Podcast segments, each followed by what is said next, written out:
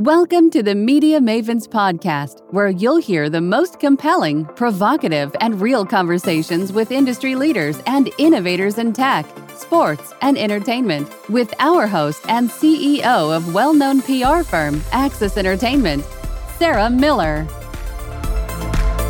Hi, this is Sarah Miller and Marjorie DeHay with Media Mavens Podcast. We are here with one of our favorite podcasters, Jeffrey Hayzlett, chairman of C Suite Networks. Good to have you back again, Jeffrey. It is good to be here. Thanks so much for having me. I always love having you on our show. It's always like the best moments of podcast history. You got to get out on. more often then. You just have got to get out a lot more often. If I'm your highlight, that's a that's a that's not a good thing. I said you're one of my highlights. oh, okay. Oh, well, well, many well, highlights. Hey, good good job covering your ass on that one. That's good. That's good. That's wow. Good. This is how this podcast is going to roll. You are one of my favorites to talk to, though. You have such tremendous history in networking and broadcasting. And we just wrapped up a podcast, a series on kind of like the best of worst of like how to give other people that inspiration. Why are we doing podcasts? What made them decide to do the podcast? So I really want to get you on our show because I just as from the day I met you, you've always led the space of broadcasting. You grew C suite networks, TV, radio, film. Like I think we are on one of your your networks. You're on the C suite radio, yeah, yeah. podcast network. And yeah, we got 480,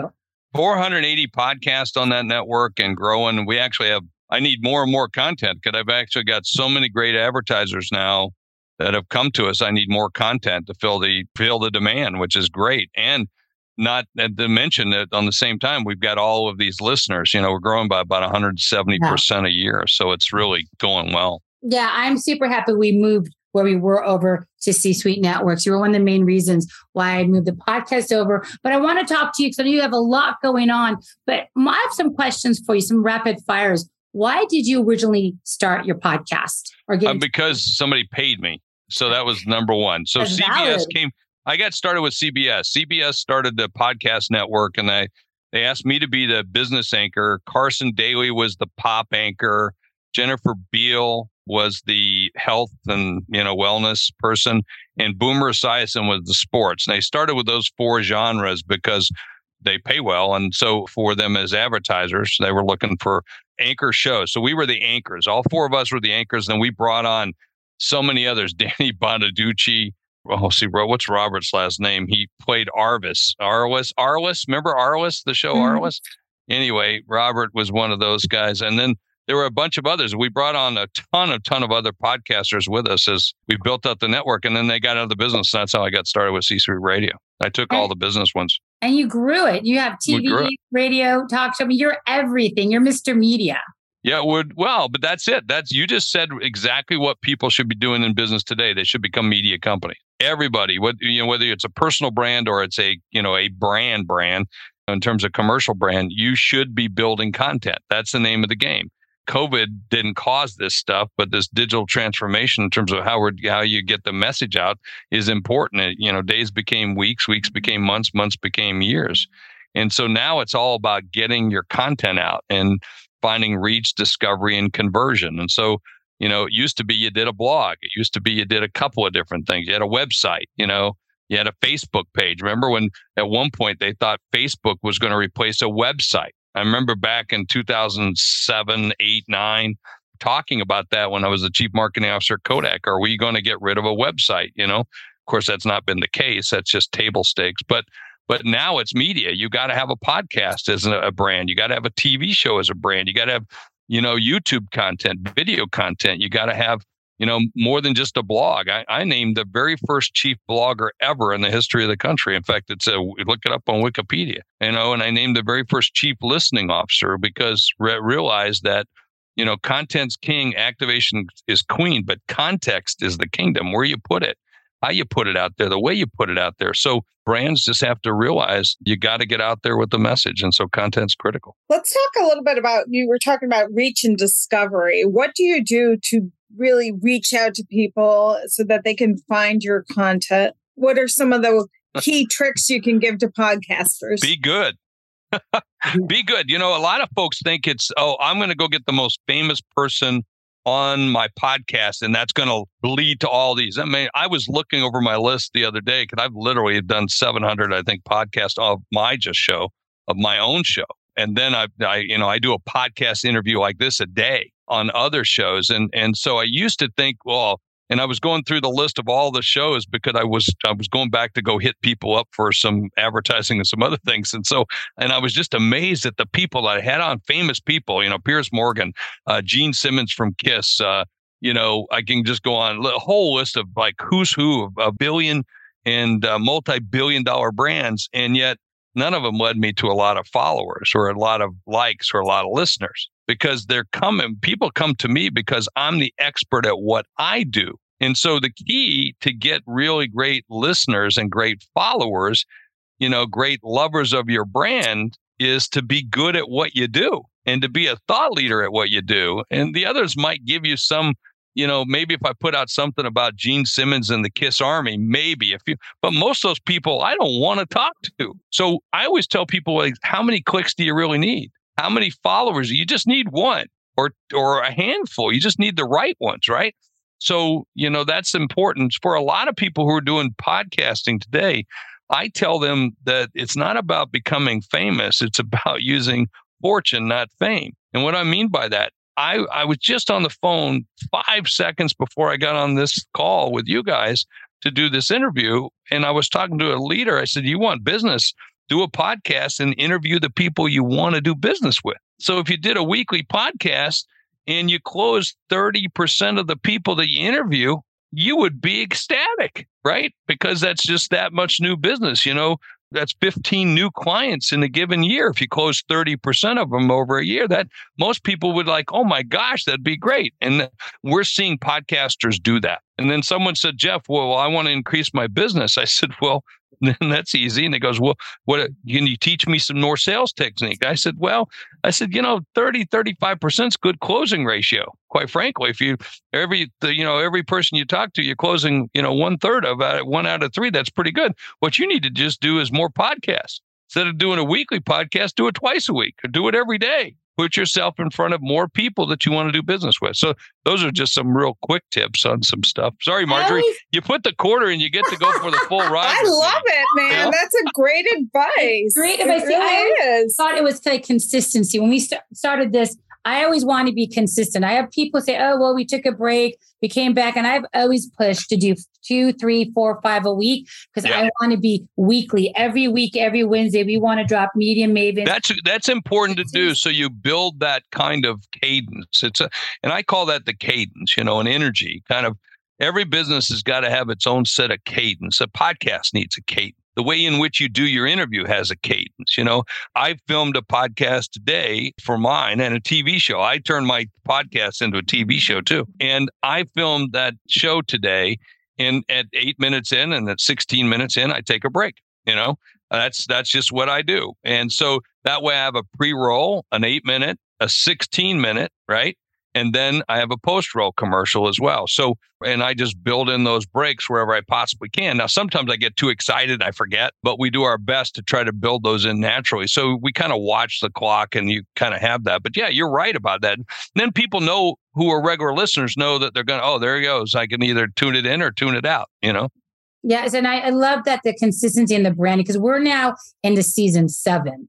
I think I oh, met wow. you as in season. Yeah. So I literally, you are my 165th podcast interview. Wow, that's great. Two years. We just are burning through this. But you know, a lot of people are coming to me now because so it's like our successes. We have the most badass social media guy. So every week we do a social video reel on the industry with stats and anecdotes introducing you. Then we have your reel that drops on Wednesday with 30, 40 second audio clip with your photo and the topics. And but because I've had so many people, and this is to me, we don't, we're not the Joe Rogans of the world, but I've had so many people in sports and NBAs, NFL, big people say, you guys have the most polished pieces you send out that we've seen. That's awesome. Time. And because we, we we do because we're PR. But you're th- but you're thought leaders. You're, you're creating the things that you need to do to be a thought leader. It's like but but is PR like, the answer? Is like is our brand? So I put branding and PR behind all of this to make it look polished.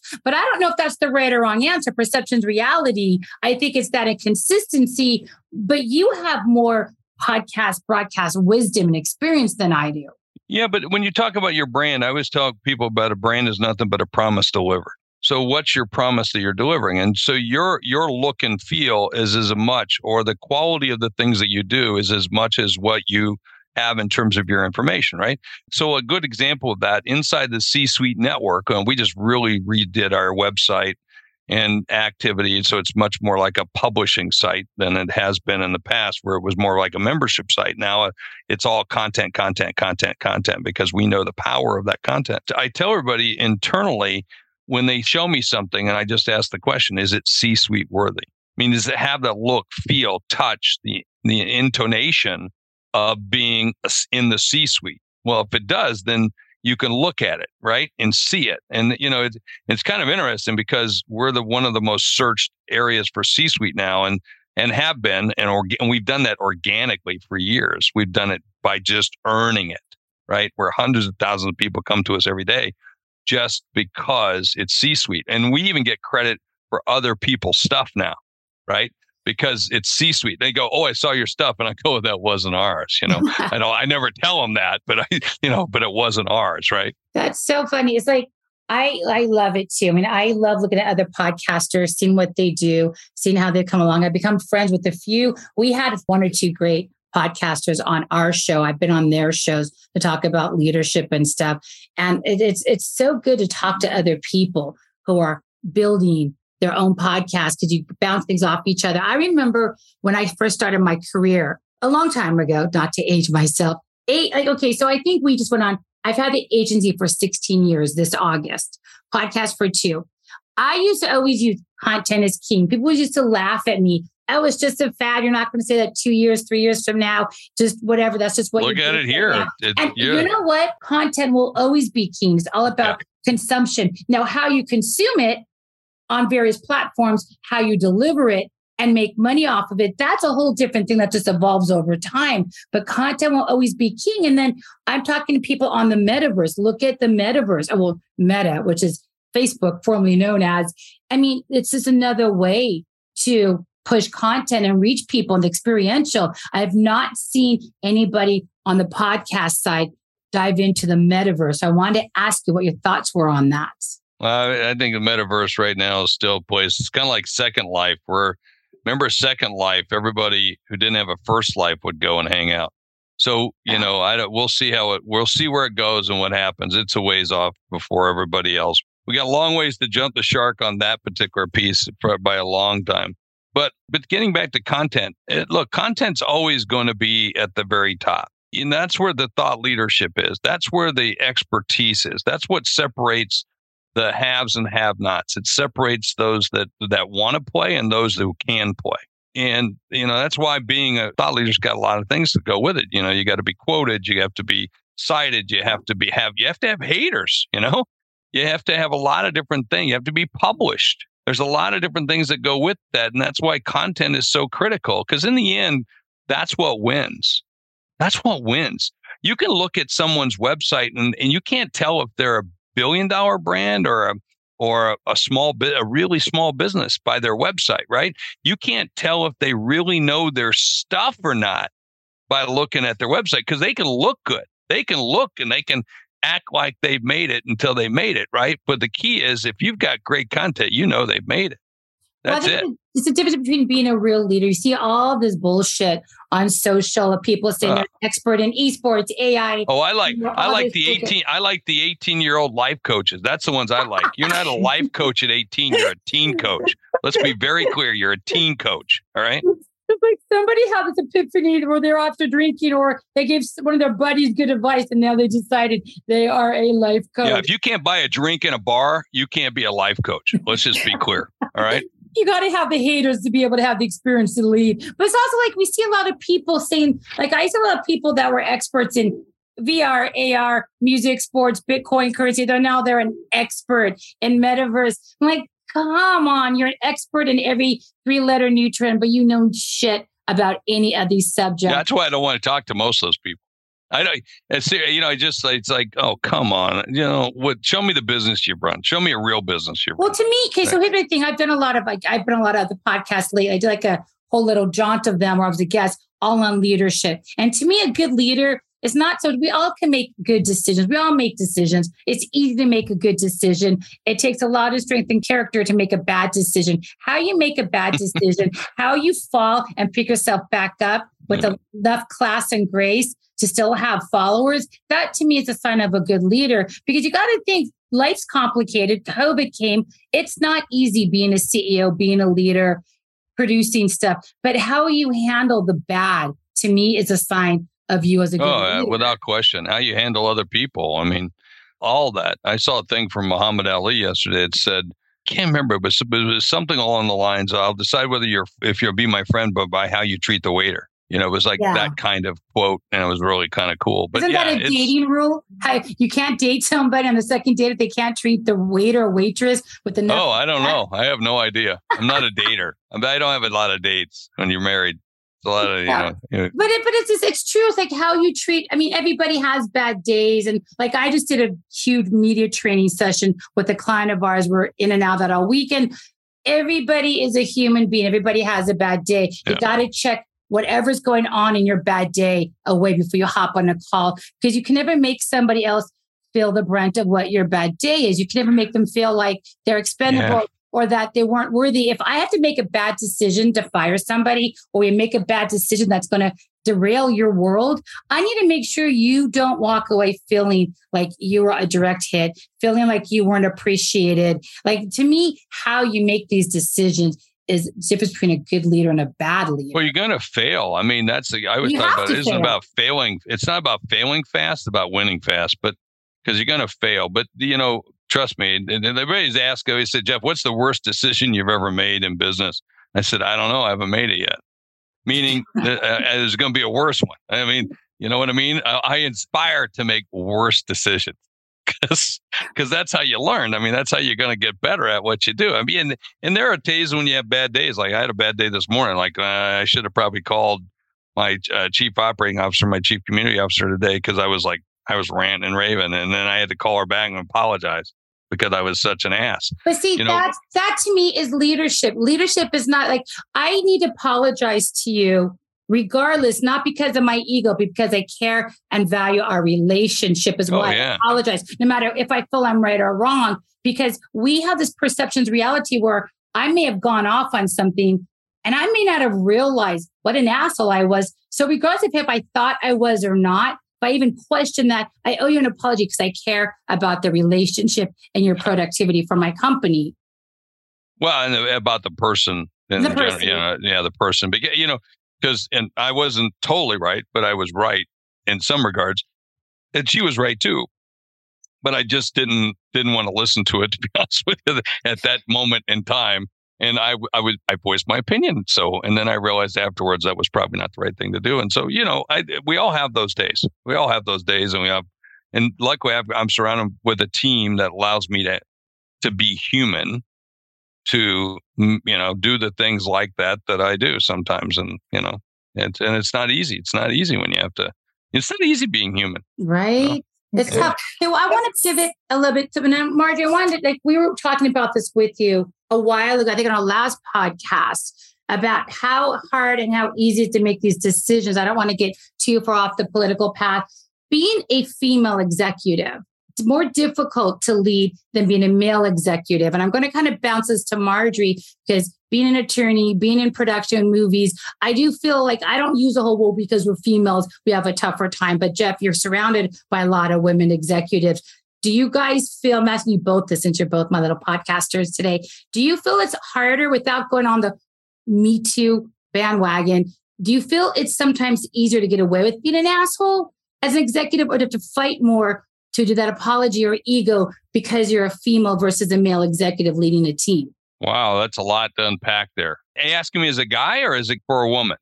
I want to, I'm asking you as a woman. But Marjorie, like, is it, tell me, talk to me about that. Because we know when we talk about our clients and being, isn't really a female issue. Is it just because we aren't as big of assholes as men because they could get away with it. We want to be more politically correct. Uh, I've known a lot of women who are assholes, but let's just be clear. I mean, go ahead, Marjorie. well, I think it's also culture has shifted. So if we asked this question 20 years ago, there'd be a definite different answer. And yep. I think today culture has shifted. Culture has been more aware. But you also have to think like, okay, the people who were given opportunities 20 years ago, it may have been more men. So it's harder to see women in executive positions because they haven't had the 20 years of training. So I think it's like the it's shifting, definitely there's more opportunities for women. I mean, there's always been opportunities for women, but maybe not as many, just like minorities, etc. But I do really like where the world has shifted. It's just kind of open eyes. It's just kind of saying like, hey, give somebody else a chance. They may not have this 20 years experience, but they have this great experience over here. And this kind of ties back to what you were talking about, Jeff. It's like creating that brand, creating that personality, creating that who are you and what do you have to offer? Because every human has that.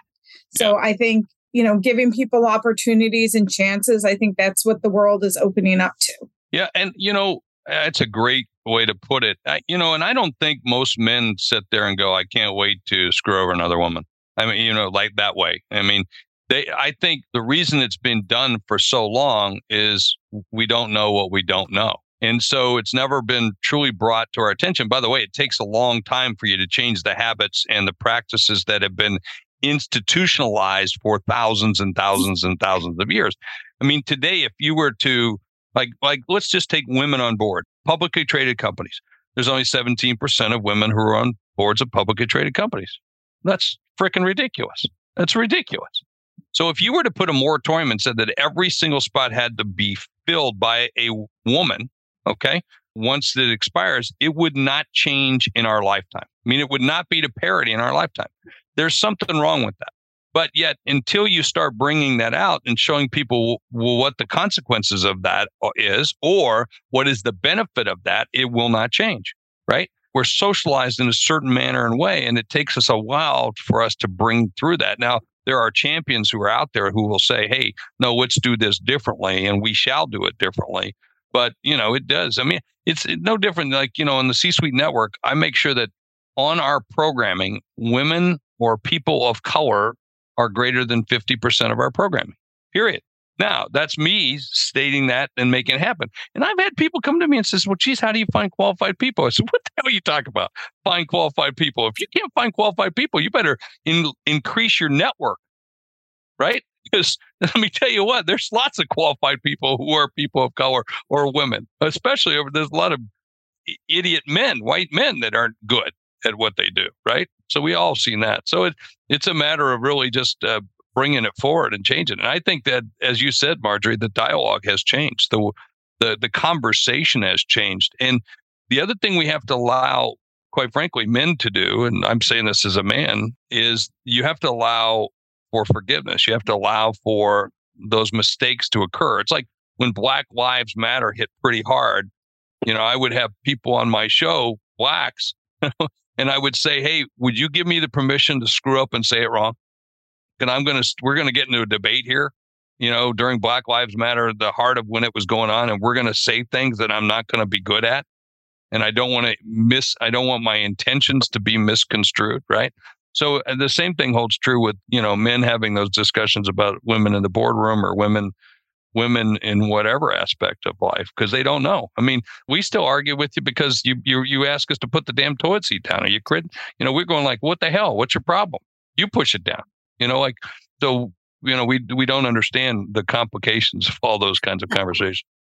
I just don't, you know, because we've always we've been in some really good debates. I mean, from you know racism, you know, male, females, who's a better executive. But I always feel what I found in a lot of these conversations that irritates the shit out of me is that everybody's allowed an opinion. You know, if I don't agree with you, but I need to understand, I need to listen to understand, not with the purpose to reply, but and you know, and I keep telling people this: just listen with the purpose to understand what they're saying, not reply. And you can have an opinion.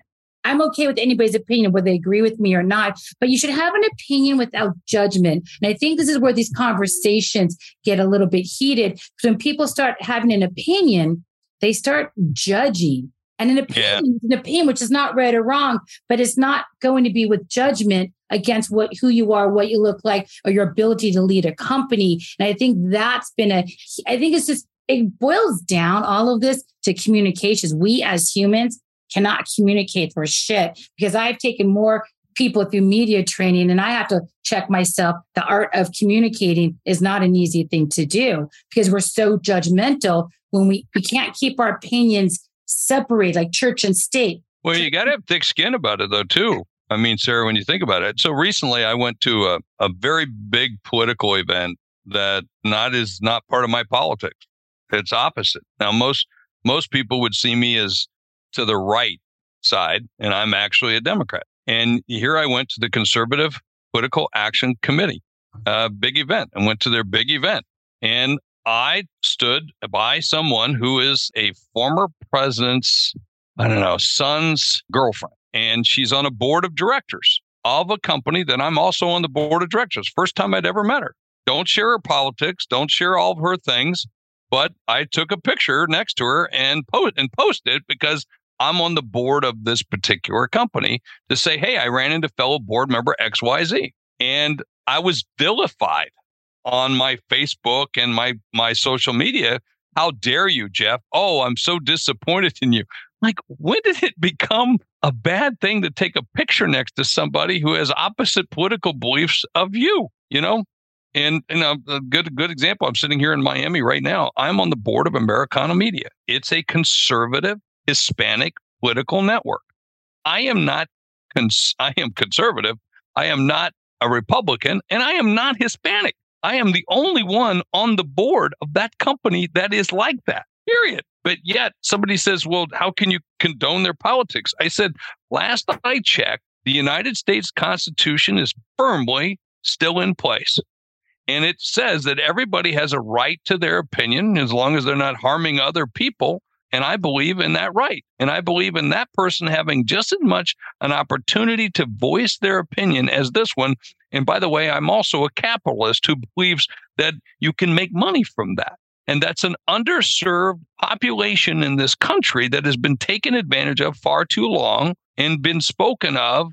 They've been treated poorly and it's been usurped. Their entire ethnic group has been usurped by a political party that, quite frankly, doesn't speak for them. So Marjorie's like, you know, comment on culture and culture change.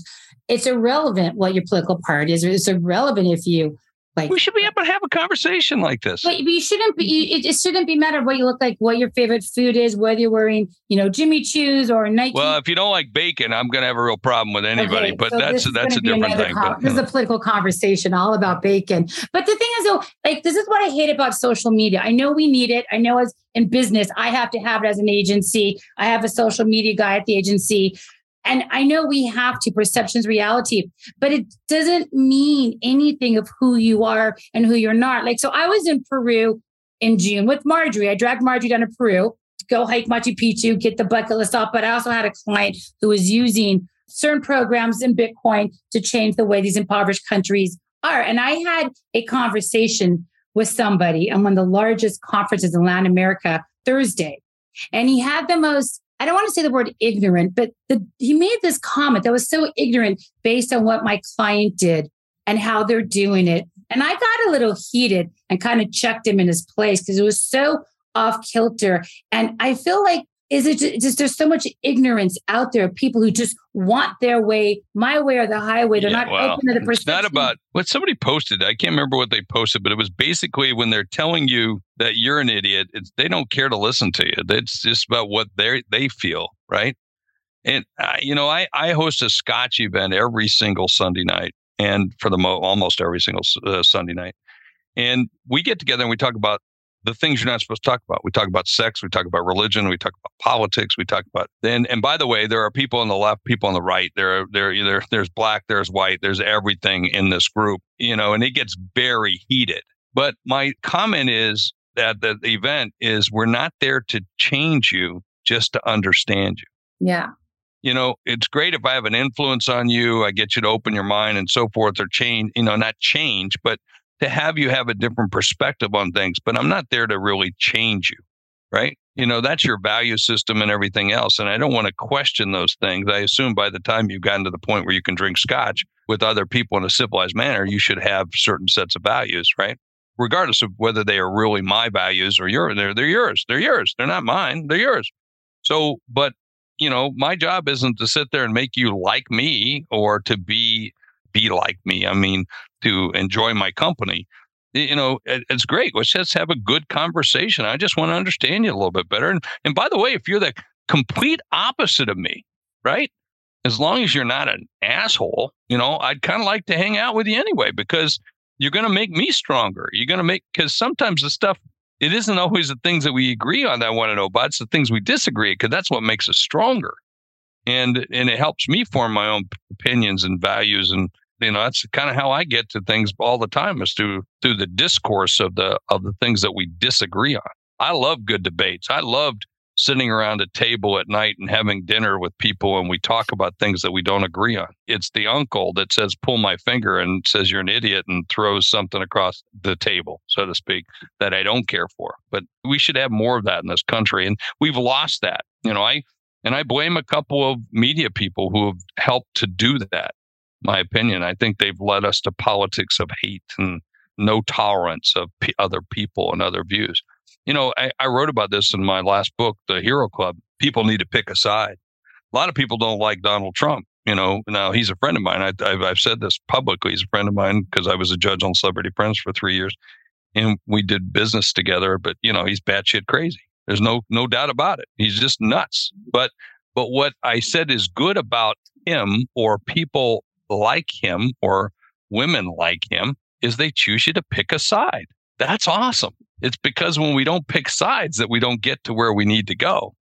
And so you might think he's crazy or you, you know or whatever or you know or you might love him. Either way, you're picking a side. Great, good. Now now we got somewhere we can work from. Yeah, but you know, and I think we need to have more of that.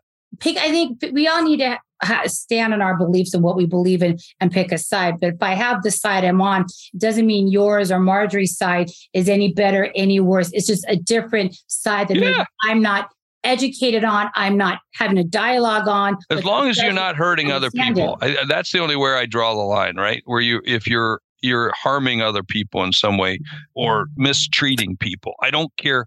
I really have a tough time for that. You know, it's like you know, I'm on boards, I'm on lots of different things, or I get in, you know, if I if I were to see a fight, I jump in the middle of it. Why? Because that's what good people do. That's what you should do when you see someone being taken advantage of or harmed or hurt. I don't like those kinds of things, and so I tend to be a little bit more like a cowboy that way. You know, I kind of think what what's happened is we've swung a little bit too far where we can't have the real conversations. Like I had a friend who was pretty up and high up in a studio sys- system, and she actually got fired for having a content discussion on a particular topic. And somebody was like, "Well, I felt like that was inappropriate," and all of a sudden it kind of got huge, and she yeah. got fired because of comments she made regarding content or regarding a program. So I feel like there's a challenge we have now. How can we have conversations that we need to have if we need to be educated, if we don't understand the other side? But how do we create good conversations? And this is kind of your sweet spot is you allow open forums. So how are you creating these important conversations without or maybe you are exploding them up. no, it's about value. No, Marjorie, it's a great thing. When I hear a company that does that, that's a company that lacks values. Right off the bat, I can tell you that their employees couldn't cite the values of the company. The the C level executives probably couldn't either. And for right or wrong, then it's not saying it's a negative thing against them. It just that's a fact. Because if you hold values at the core of what you do, whatever those values are, then you can live by those values. And if those are core tenets of the of the way in which you represent and want to be like, there it's wow, it's it's unbelievable. When companies operate with values, they make more money, they gross more money, they have happier employees, they have customers who are more engaged with them and vendors who like them. I mean, it can go on on and on. And I, I think that's the core piece is that you've got to be rooted in values. And, and if you're rooted in values, you can have, you, it allows you to, you know, okay, you, you, if you, if you screamed at me, okay, because I know who I am. I know what my values are. And I think that we we sometimes we don't drive through those in in companies especially. And I think we've lost values as a sometimes as a society, and we haven't had those kind of tough conversations about that. And we and if you really get down to it, it makes it a, it makes it so much easier for us to be able to operate if you have a set of values that you live by. And and you know, and just don't compromise those values. I mean, I there are times when you know, I'm strict about the things that I believe in, and you know, I'd go to jail for them. You know, I'd get arrested for them. I would have people who would walk away from me, you know, and never be my friend again. I'm okay with that because this is how these are my values, and and and my values are no better than your values. They're your values, right? So I get it. I might not want to hang out with you because your values, but I respect your values, you know. I think it's about it goes back to leadership. Like I'm all about when we do our newsletters and everything with access branding is own your leadership. It doesn't matter what it is to your guys, both your points, own your own leadership. I think one of the reasons, Marjorie, to what you said, it's not about owning your own leadership, it's owning your own voice. We have been so told to keep quiet, settle down, don't raise our voice in boardrooms, don't bring up stuff politically to VPs, hires up. I mean, I growing up through the system, I worked for a big PR firm. I sat there quietly for a little bit, not a uh-huh. lot, but I did mouth off and I did stand my ground. And I'm surprised I didn't get canned the first time I mouthed off to the CEO of a global agency I worked for. But that kept me because I held my ground, I held my belief, and I've always been very outspoken. But I feel like people are so afraid to tell the truth or they're so afraid. And I, I don't think it's a male female thing. I mean, Jeff, you could probably talk that differently. Is people are afraid to voice their opinions without. It's not. It's not so much about the truth. I think they tell the truth that they felt safe. If they were in an environment where transparency was valued, we all know. We've all, all three of us have been in rooms where we all knew what the elephant was in the room. It's standing there in a big tutu in the middle of the conference table, but nobody would say something because of the kind of environment that the company operated in or families operate in, right? I mean, I'm a huge believer in, and, and I've taught my children to be very transparent. You know, let us say, F it, you know, or whatever, because I, I don't want them to ever, you know, it's like when my daughter was growing up, they would always come over and say to the waitress, you know, we'd go out to dinner as we were traveling, and they would say, What would she like? And I said, I don't know, ask her, you know, and she was five, right? Because you you want them to have that voice. And so you uh, you I you got to strive very hard for transparency. I think transparency is real critical in organizations and in relationships, in families, in you know companies, whatever you want. In football teams, you know, imagine a football team where the lineman misses a block and everybody comes and the quarterback gets sacked, and you come back to the huddle and no one talks about it. You know, it, what, what's more powerful if the lineman comes back to the, the huddle and says, "My bad, I made a mistake." The guy across from me is stronger than me. He's faster than me. I need some help. And the other tackle next to him says, Hey, I can help you with that. My guy's not so tough. I'll help you. You know, that's teamwork. That's a community. That's family. But that takes that, it takes strong leadership and it takes great values. And part of those values have to be around trans, in my opinion, have to be around transparency. Which starts from the top down. Like you've got to walk into a room if you're of any kind of C level and you've got to be transparent. You've got to parlay to your team that there is no fear. Speak the truth. Say what you need. Come if you have a problem, a question, if you have an opinion without fear, because that's what a good leader does. They put your teams in a position where they can lead on their own. They can make decisions and voice it without repercussions, without losing their job or getting their head taken off. But I, I feel like this goes back to the politics of leadership from the top down. When you walk into a boardroom, which you all have, is it fear or is it because nobody just wants to say anything? They don't want the conflict. There's no transparency. Where does that start and end? It's got to start from the top down. That's why everything we've been doing lately has all been on leadership, at least on my podcast, because that leadership is so critical. If you're going to take the role of a leader, having the title of a CEO isn't earned. It's not a given title, is an earned title. You have to earn that leadership. You have to earn that title. I think a lot of people today, and we see a lot of startups, these Marjorie and I do with these 20, 30 year olds, they're not really leaders. They just kind of acquire the title. They didn't earn that title. They don't really know what leadership is. Having a title doesn't make you a good leader until you earn that. Does that make sense? Absolutely. And this is what I deal with every day in an mm-hmm. agency with our clients and with some of the sports teams and NFL guys I deal with. You're not a leader. You you you can't that title isn't given. It's not granted. It's earned. And that's the problem that I'm seeing within the ranks right now. And I don't know to your guys' point, is it, you know, culture? Is it COVID just changed the dynamics and narrative of how we all work? How no, well, not? listen, let's don't be. I mean, the, the, COVID didn't make all things good. I mean, right now there's these quiet quitters, right? Mm-hmm. You know, quiet quitters. You know, and they think that they're got one up on the company and they're doing this. I call these guys coasters. They're just losers. I, I'm serious, and I'll, I'll say this because they're really they're really cutting themselves short. It's not hurting my business, and my business will survive. But you're you've just told me what kind of value system you have. Thank you. Can't well, wait. That's the big resignation. I'm so tired of when people say, "Oh, the big resignation." No, no, you got tired, you got burnt out during COVID, you quit. But now a year later, I know executives on the studio side that oh, the great resignations. Da, da, da, Not a big resignation. I call it the big transformation. But it's a big transformation. We're yeah. transforming the way we do things, right? Yeah, it's different. But there's a lot of people who decide they resign from big companies to do startups. to have be their own boss.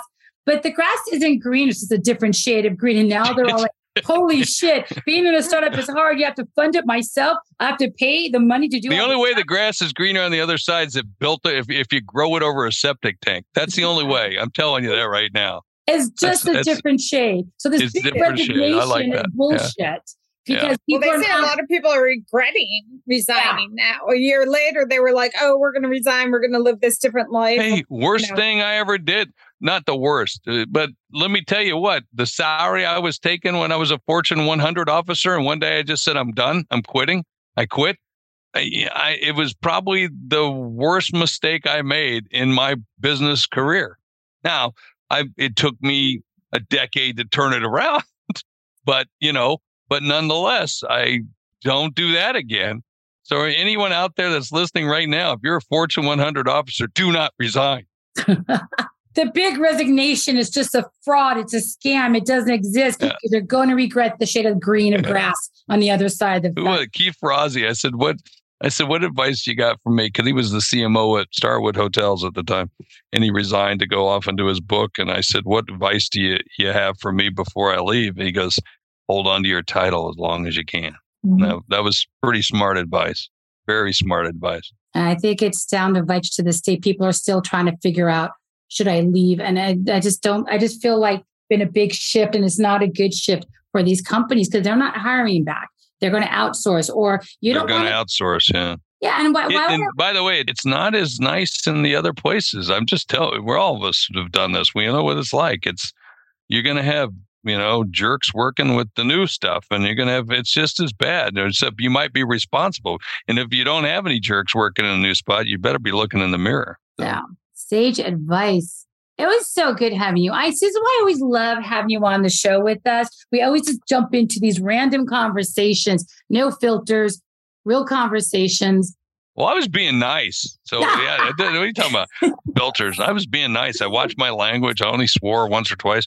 It was good. Yeah, I'll do my best. the best. Last time we had you on, we had a lot of cursing, and we still probably yeah. You gotta but see. Everybody gets those red marks. I when I had my own show on Bloomberg, when I had my own primetime show on Bloomberg, they used to they used to bleep me on my own show. I was like, hey, come stop that. I own the show. I think I was told by Marjorie and one of our guests I, I, I was very vocal on a topic, Marge. I think you know I was talking about. And they're mm-hmm. both like, oh no, no, hell no, you have to edit that out. But I'm always like, no, no, these are real provocative, real conversations. There's no filter and edits. You should be able to talk openly. We had a big comedian on. He was a black man. I mean, he schooled me. I mean, he schooled us on the white versus black and the whole Black Lives Matter and the heat of all of that.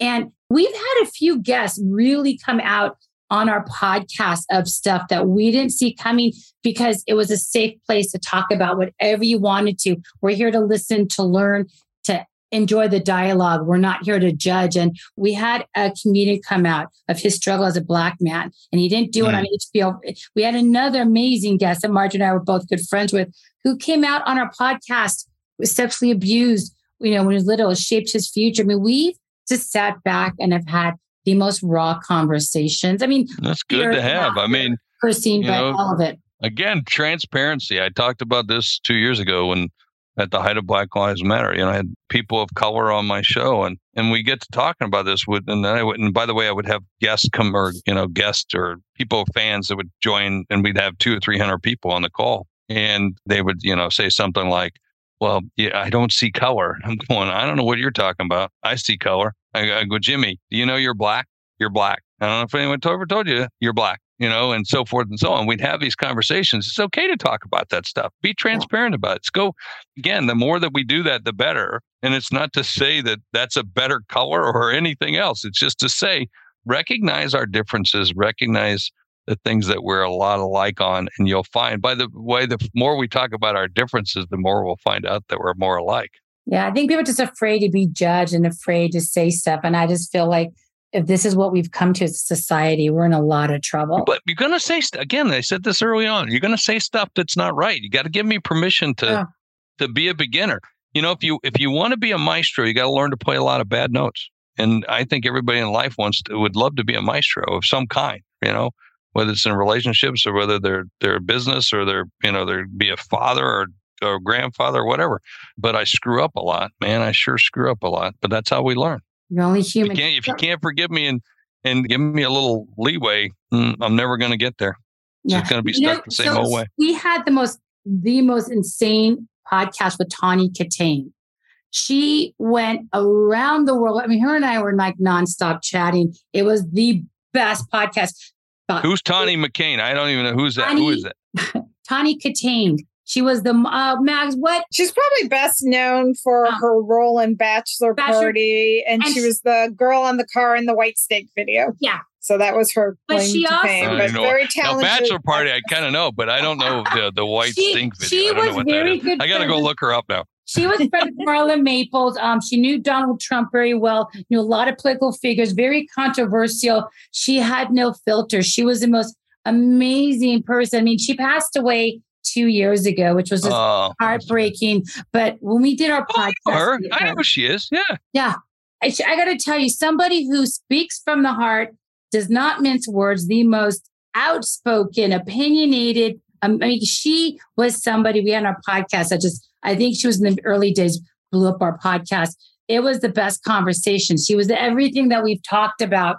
Like she just says what it is. She has an opinion. She doesn't apologize for anything. And she talks about everything from who she's dated, what she's done, no matter how hated anybody is. She owned everything she's done. Amazing person. If you've ever had a chance to talk to her, but I just love that she was on our podcast before she passed away. Uh, it's too bad. Yeah, I, re- I do remember her.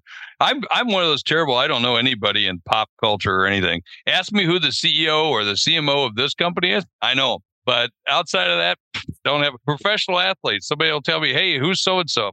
I don't have a clue. At go. least you'll always remember me and Marjorie DeHay. Thank you. Well, you, I'll come back anytime. You just let me know. It's so good. I always love having you on.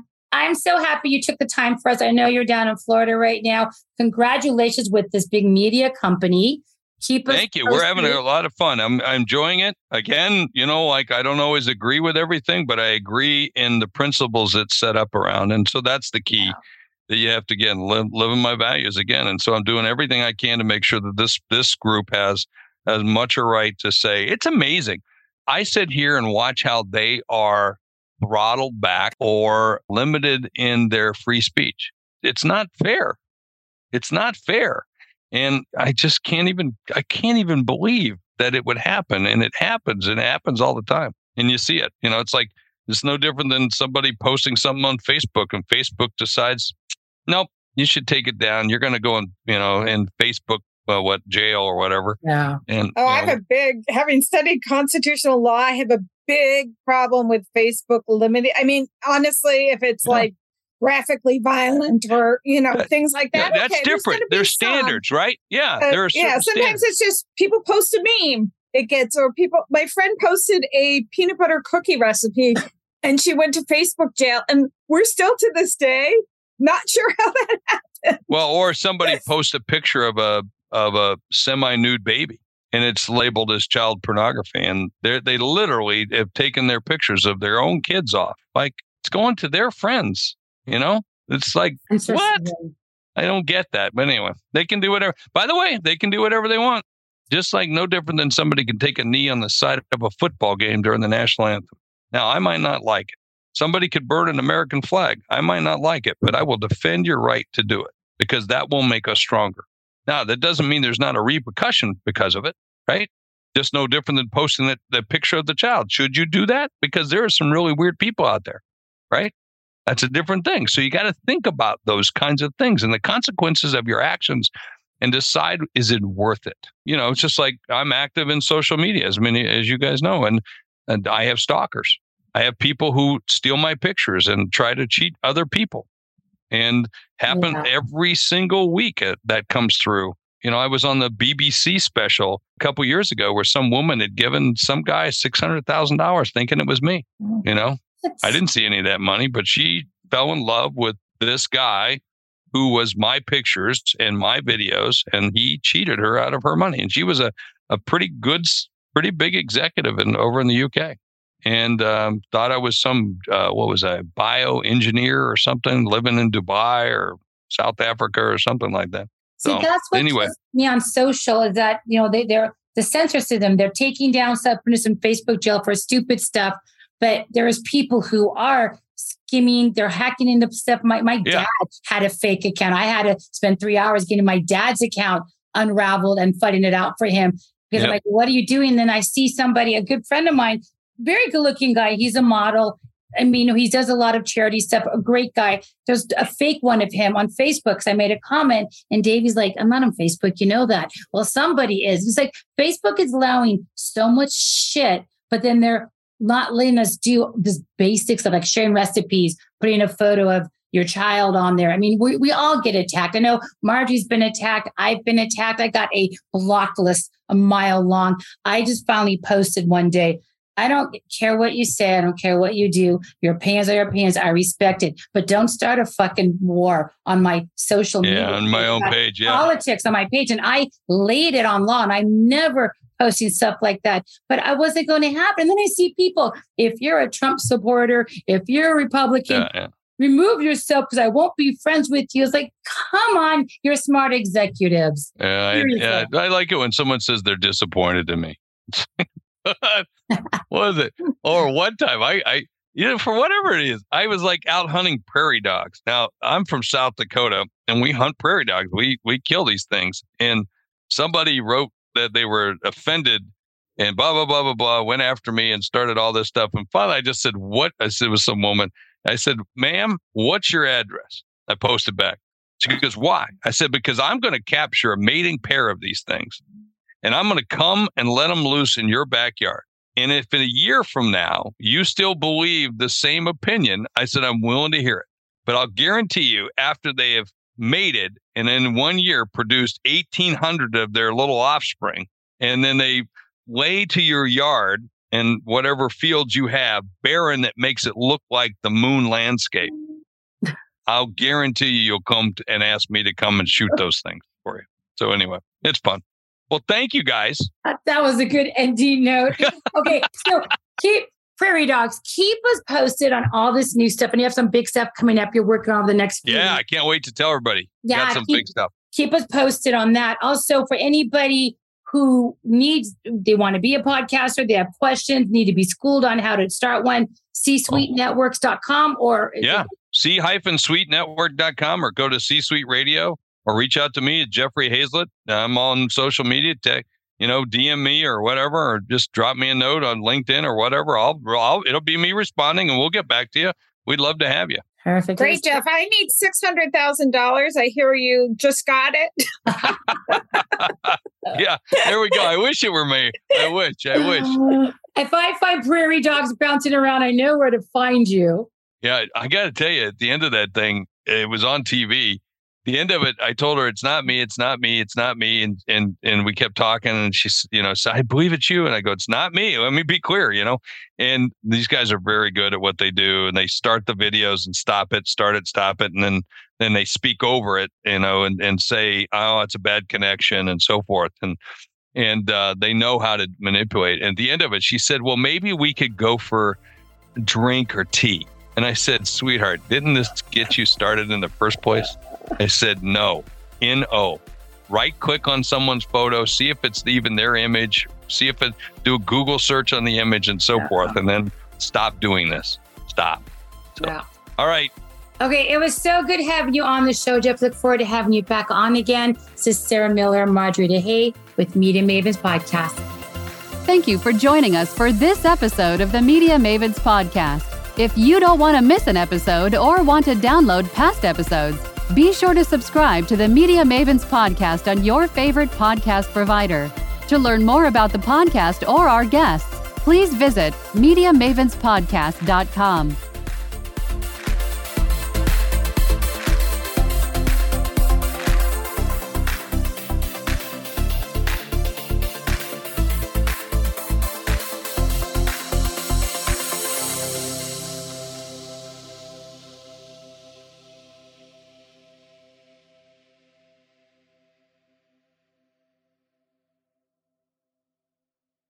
This podcast is a part of the C Suite Radio Network. For more top business podcasts, visit c-suiteradio.com.